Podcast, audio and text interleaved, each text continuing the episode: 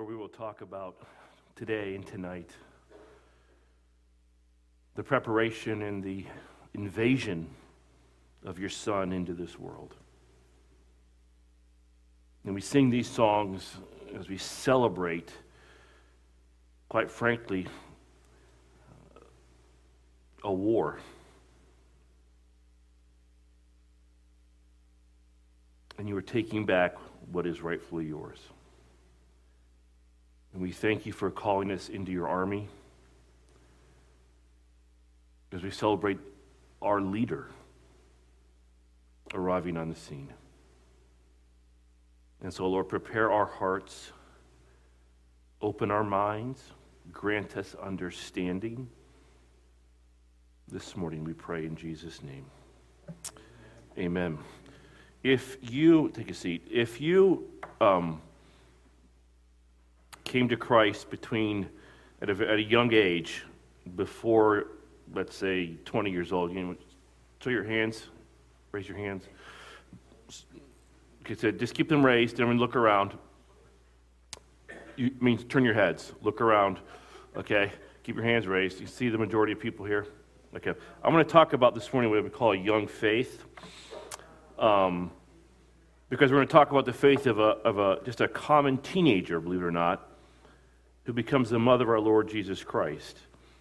Um, I had you raise your hand because of the statistic that I'm sure you're familiar with within the circle of the church. It's the answer to the question at what age do Americans, and I would argue that most people, become Christian? And according to a variety of surveys, 83% make their initial commitment to Jesus as children or early youth. That's the age range is between 4 to 14 years old. The probability of a person becoming a Christ follower decreases with age. Uh, surveys done by the Barna Research Group, uh, they confirm this probability that American children aged 5 to 13 have a 32% probability of accepting Christ. If you are a youth or a teen aged 14 to 18, that number drops down to 14%. If you're an unbelieving adult, ages 19 and over, you just have a 6% probability of becoming a Christian. Obviously, this illustrates the importance of influencing young people, children particularly, to consider making a decision to follow Jesus Christ. It has been my experience that these percentages, as a pastor, I've noticed that they have held true. In my years of ministry, it is usually a crisis situation, a death in the family, um, a painful divorce, or some sort of financial crisis, crisis uh, that God uses to bring an adult to uh, belief in his son. But that is not always the case. God can work through anybody at any age to bring about his will. Of course, last Sunday we took a deeper dive into an elderly priest named Zacharias. And the good news delivered to him by the angel Gabriel, who announced the birth of his first and only child, John the Baptist. In this instance, God was working through an elderly couple. They were probably in their 70s, and the wife was barren. If you look throughout Luke, after this elderly couple, um, or after the birth of Jesus, we find that the righteous and devout Simeon, remember him? He was promised by the Holy Spirit that he would not see death before seeing the Lord's Christ. And while Jesus was presented at the temple, Simeon held the baby Jesus in his arms. God kept his promise to this undoubtedly older man. And at the temple, there was also another elderly person there, an 84 year old widow by the name of Anna, a prophetess. She saw the child and praised God and spoke of redemption uh, of Jerusalem to everybody. So, what we're seeing here in the first couple chapters of Luke is an age range from a teenager all the way up to an 84 year old widow. And un- underscores that God will work through anyone at any age who is available to be used by Him. And as I mentioned last week, we looked at the faithlessness of the elderly priest Zacharias. This morning, we're going to take a brief look at the other end of the age spectrum, a teenager, and her faith filled response to news that she would miraculously conceive by the Holy Spirit the Son of God, who will rule, rule from the throne of David over his kingdom forever. Now, let me remind you that what we're about to read, it's called the Incarnation. Uh, it was planned before creation. Did you know that? For if we were elected in eternity past to be holy and blameless before Him, then the plan was for the Son of God to make us holy and blameless before Him. Someone had to do it, and He had to become a man and die for our sins, and that was all determined in eternity past. Additionally, the incarnation was predicted from the beginning of human history. Remember Genesis 3:15? At the fall of Adam and Eve, the fall of man the hope of the incarnation, it was kept alive for thousands of years in the hearts of God's faithful people. And now, in the words that we read as biblical history, it's about to be realized. And it's a message that I call that requires faith. So turn your Bibles, okay, to Luke. I think I put this up here, right? Yeah, Luke 1, verses 26 through 38.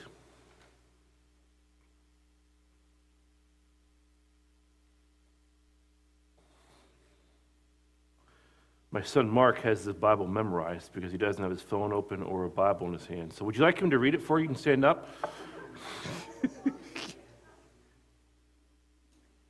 he was out late last night.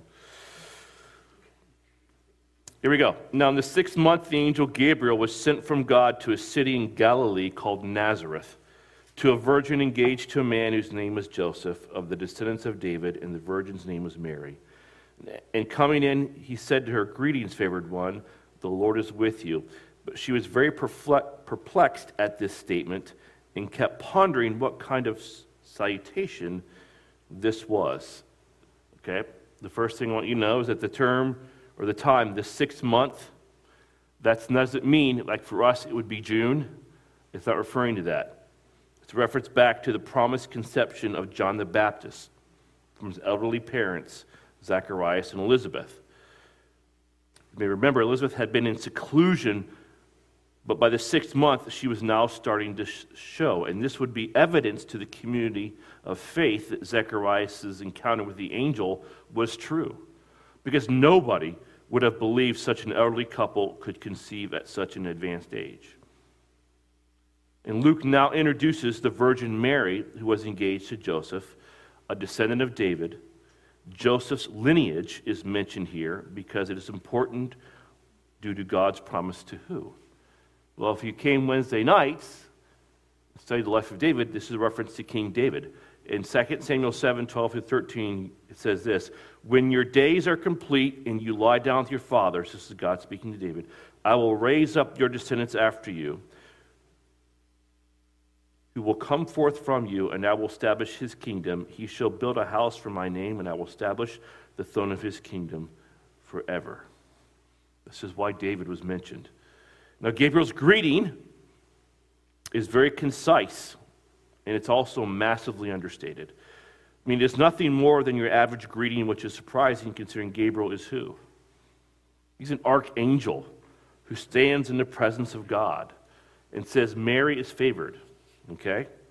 Why is Mary favored? Well, she is favored because she received the grace of God in the form of his presence. She does not give grace, she receives grace. She would carry the Son of God in her womb. See, she was graced because his presence was with her. And she needed grace because she knows what we know about ourselves. She's a sinner in desperate need of a Savior. And I think that this greeting confuses Mary for two reasons. One is she knows that she's talking to an angel, okay? And it's just such a, a, a concise, understated greeting. And she doesn't understand why God would pour out his grace in his presence because she is a sinner. And knowing this, look at Gabriel's response, verse 30. The angel said to her, Do, do not be afraid, Mary, for you have found favor with God. There again is another mention of grace. And behold, you will conceive in your womb and bear a son, and you shall name him Jesus. He will be great and will be called the Son of the Most High, and the Lord God will give him the throne of his father David, and he will reign over the house of Jacob forever, and his kingdom will have no end.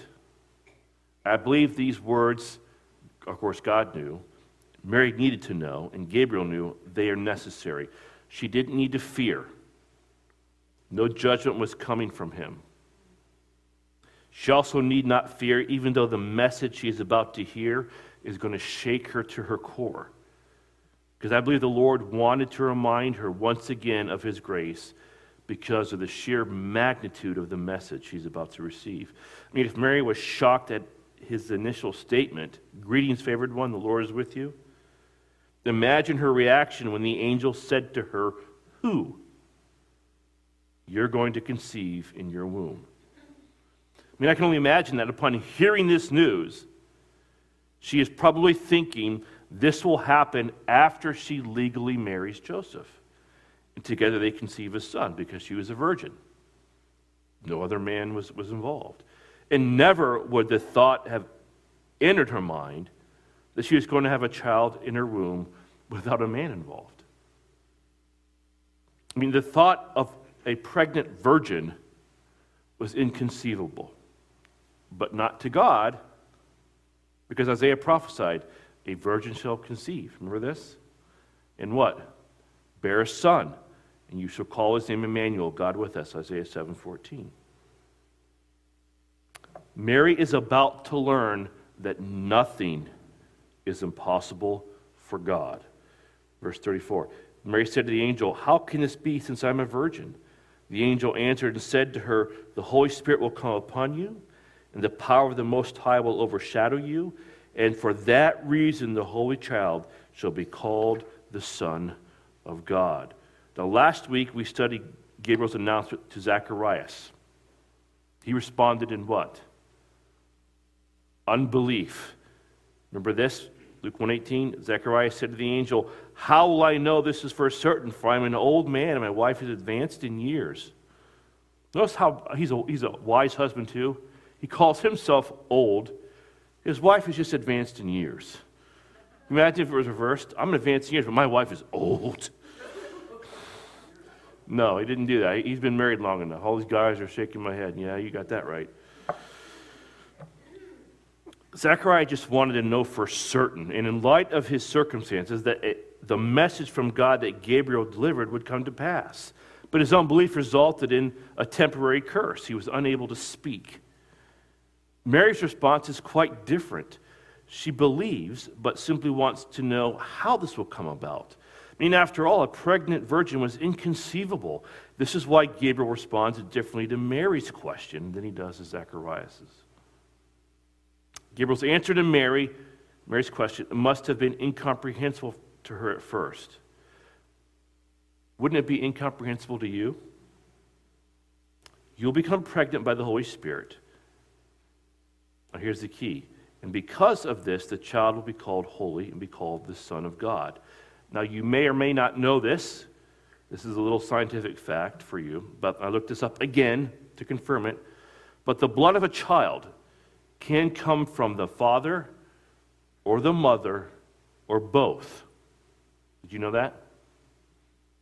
In this instance, the blood of Jesus Christ came from the Father through the Holy Spirit and we believe it did not mix with Mary's blood. This is why Jesus was without sin and was what, as the text says? A holy child called the Son of God. He was not infected with original sin. Wow, Pastor, I didn't know that. You're a smart guy. Y'all look like you're about tired. Is it just so dark outside here? I thought that was kind of cool. I guess you guys all knew that, huh? Okay. But Mary learned something else that I believe is another act of grace. And you're going to see this grace throughout this, this message. God is so good to her. Verse 36 And behold, even your relative Elizabeth has also conceived a son in her old age. and she who was called barren is now in her sixth month, for nothing will be impossible with God. Elizabeth, who is Mary's aunt, is six months pregnant. Now, why does Gabriel tell this to Mary? That's the question. Mary would have known that her aunt was barren, even though they were about 75 miles apart, about three or four days' travel. Families were still close. You needed a family to survive back then. And to now find out that her aunt is six months pregnant must have strengthened Mary's faith. I mean, she just heard this message. It's unbelievable to her. Now she hears that her aunt in her old age has conceived. And so, okay, it's probably possible then I could be impregnated by the Holy Spirit. You see, like Abraham and Sarah, who conceived miraculously, now Zacharias and Elizabeth conceived miraculously. And if God enabled these two older couples to conceive in their old age, then surely Mary can conceive by the power of the Holy Spirit. That's a gracious act, a gracious word from the Lord through his messenger Gabriel. And I think this news simply reinforces what Gabriel said next and what Mary needed to be reminded of at this time. Nothing is impossible with God. God created the world in six days. He parted the Red Sea so two million people could walk across on dry ground. God so protected three men in a fiery furnace that when they came out, even their clothes didn't smell like smoke. And God can certainly impregnate a woman miraculously by the Holy Spirit. And with that encouragement, this common teenager responds with an incredible faith, with incredible humility, and with incredible surrender. Verse 38 And Mary said, Behold, the bondslave of the Lord. Now, this is probably a verse that, if all the verses in, in the chapter 1, this would be the one that you would want to meditate on and memorize. Because when you slow down and start to think about all that's taking place here, for this teenager to respond like this, that's something that we all need to be reminded of. Behold, the bondslave of the Lord, may it be done to me according to your word. And the angel departed from her. Do you know what a bondslave is? It's a slave by choice. And that is what you are. If you're a Christian, you are a slave by choice. Because really, what Mary's saying here is this, in my own words I choose to believe what you are saying to me because your words come from God and I am his slave, therefore God can do whatever he wants with me. And that is a different way of thinking, a different way of living life. That is, an, I mean, what an incredible faith filled, utterly humble, absolutely surrendered response. And you know what this tells me about Mary? She was not full of self. God uses people that are absolutely surrendered to Him because when you empty your life of self, God is able to pour Himself in you.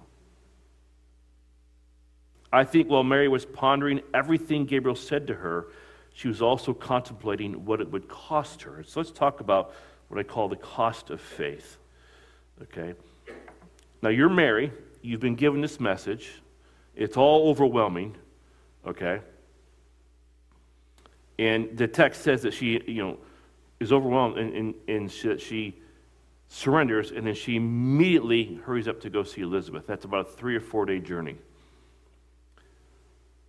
And it was probably during that time that she was impregnated, we think. But she, there are some things that she had to take care of. It would have been rattling around in her brain. First of all, Mary had to tell Joseph she was pregnant by the Holy Spirit. How do you think that conversation went? Well, Matthew tells us Joseph's response in verses uh, 8, chapter 1, 18, 19. That the birth of Jesus Christ was as follows. When his mother Mary had been betrothed to Joseph, before they came together, she was found to be with child by the Holy Spirit.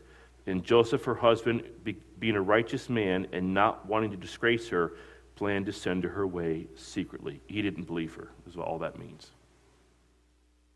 Would you? How could she prove it to him? She couldn't. But do you know who knew that she couldn't prove it to him? God did. So God took care of it. Verses 20 and 21. But when he had considered this, behold, an angel of the Lord appeared to him in a dream, saying, Joseph, son of David, do not be afraid to take Mary as your wife, for the child who has been conceived in her is of the Holy Spirit. She will bear a son, and you shall call his name Jesus, for he will save his people from their sins. That's just one cost. That's just an awkward conversation, right? God took care of that one because God is good. But there's another cost. Even though she did not violate the betrothal covenant, you know what that means? They were betrothed, you know what that was? It's sort of like a long engagement period, but it was legally binding. She had a year to prove herself to be faithful, to remain a virgin. He had a year, basically, to get a job, raise enough money, pay the dowry, and build a house. And usually attach it to the house of, the, of his family. So that when they were married, he had a job in a home, and she was faithful, and they could just start right off. Okay? It was a legally binding agreement, a betrothal covenant. But she, who was faithful and didn't violate the betrothal covenant, she'd be viewed as if she did violate it. This meant, in the eyes of everybody except Elizabeth and eventually Joseph, she would have committed adultery, sexual immorality. And the penalty under the law for committing adultery was to be stoned to death. And if they didn't enforce the law and stone her, she would always carry the stigma of being an adulterer or a sexually immoral person. And guess what? Her son Jesus would be viewed as what? A bastard, an illegitimate son. And I tend to believe that those thoughts, these thoughts, were racing through her mind, and yet she still responded in faith Behold, the bondslave of the Lord, may it be done to me according to your word.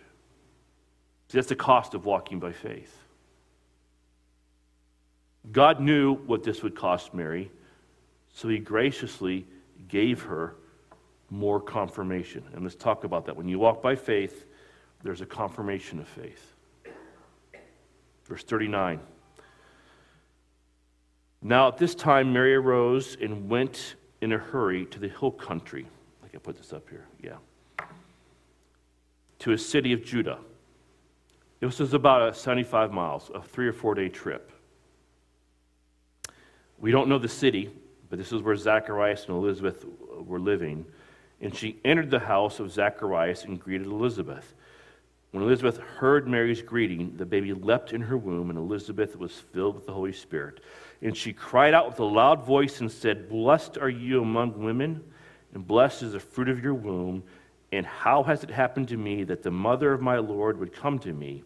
For behold, when the sound of your greeting reached my ears, the baby leapt in my womb for joy.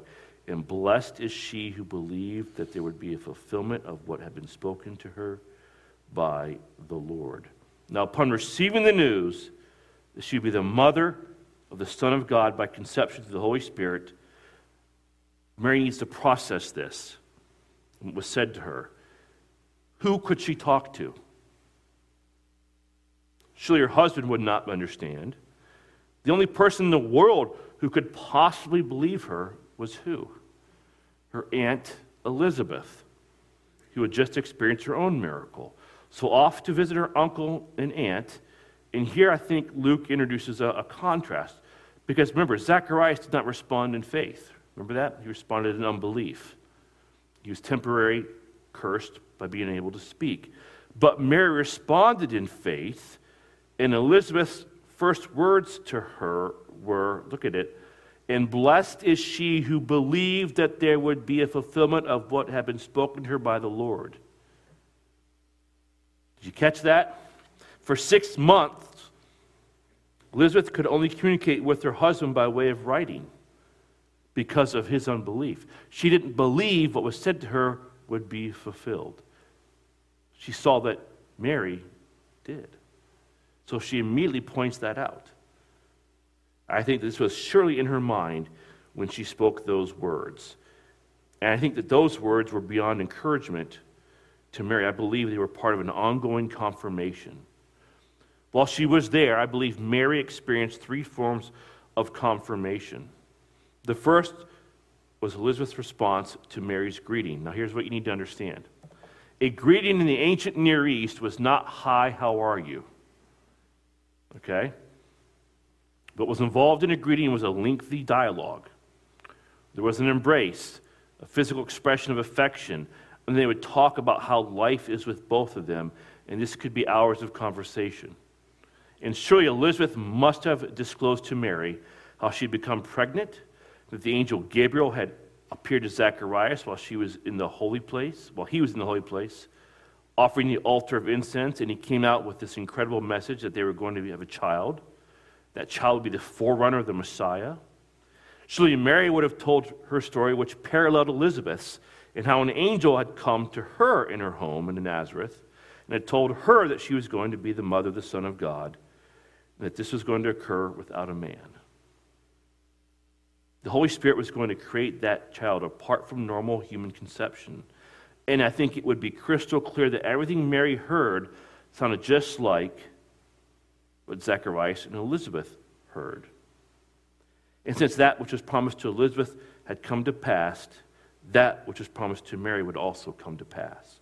So Mary is receiving this constant confirmation of what this incredible message that she had received. So the greeting, I believe, becomes a personal confirmation. They also believe that uh, the baby, John the Baptist, leaping in Elizabeth's womb upon hearing the greeting was another source of confirmation. This was John the Baptist. You write this down, his first prophecy. A silent prophecy because he too rejoiced in this news. The third confirmation, if you think about it, would have been Mary's body because she was there for three months. She stayed with Elizabeth all that time, and during that time, she would stop menstruating, right? Her monthly periods would stop because she was pregnant. Another sign she was miraculously pregnant because she had been with no man. And during this time, I believe Mary's faith grew stronger. What happened to her is common if you walk by faith. It happened to Abraham. He grew strong in faith. In Romans 4 18 to 21, did I put that up there or not? No. Just listen to this. It says, In hope against hope, Abraham believed, so he might become a father of many nations according to that which had been spoken. So shall your descendants be. You remember that story? Without becoming weak in faith, he contemplated his own body, now as good as dead since he was about a 100 years old, in the deadness of Sarah's womb, yet with respect to the promise of God, he did not waver in unbelief, but grew strong in faith, giving glory to God, and being fully assured that what God had promised, he was able also to perform.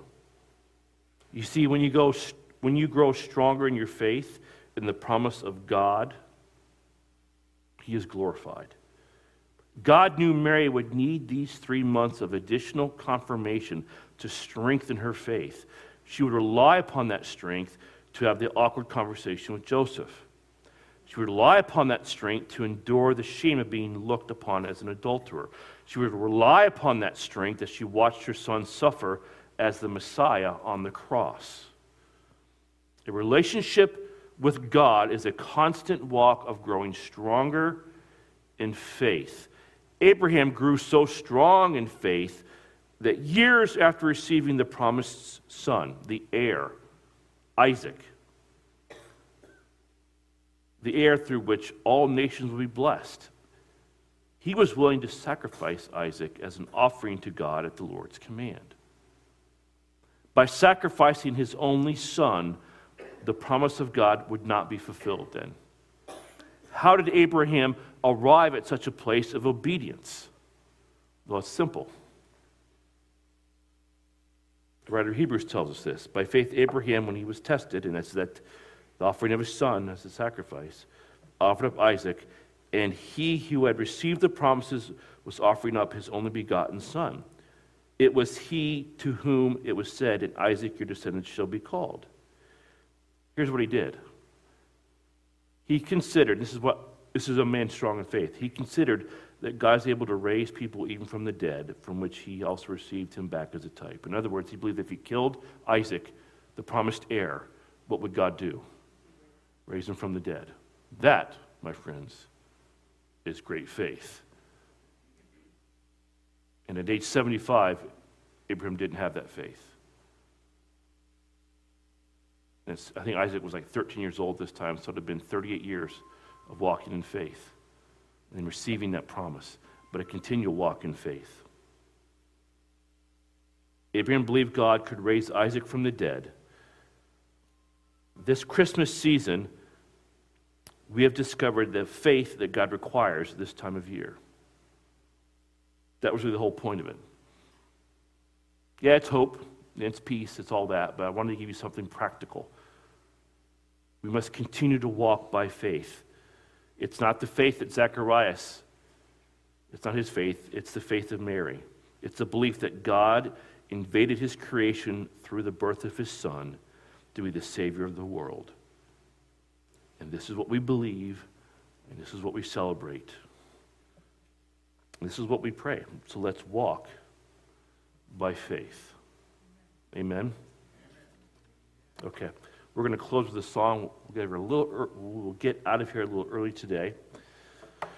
So, would you stand with me? Go home, make me Christmas cookies, bring them tonight 5 o'clock. And I'll see you here if you can make it at 5 o'clock. Let's pray. Lord, as we close this last song, thank you for this gentle reminder. You, that first of all, you can use anybody from a, a 13 year old teenager, if that was indeed the age of Mary, to an 84 year old widow. Nothing is impossible for you. Remind us of that this season as we walk by faith. In Jesus' name, amen.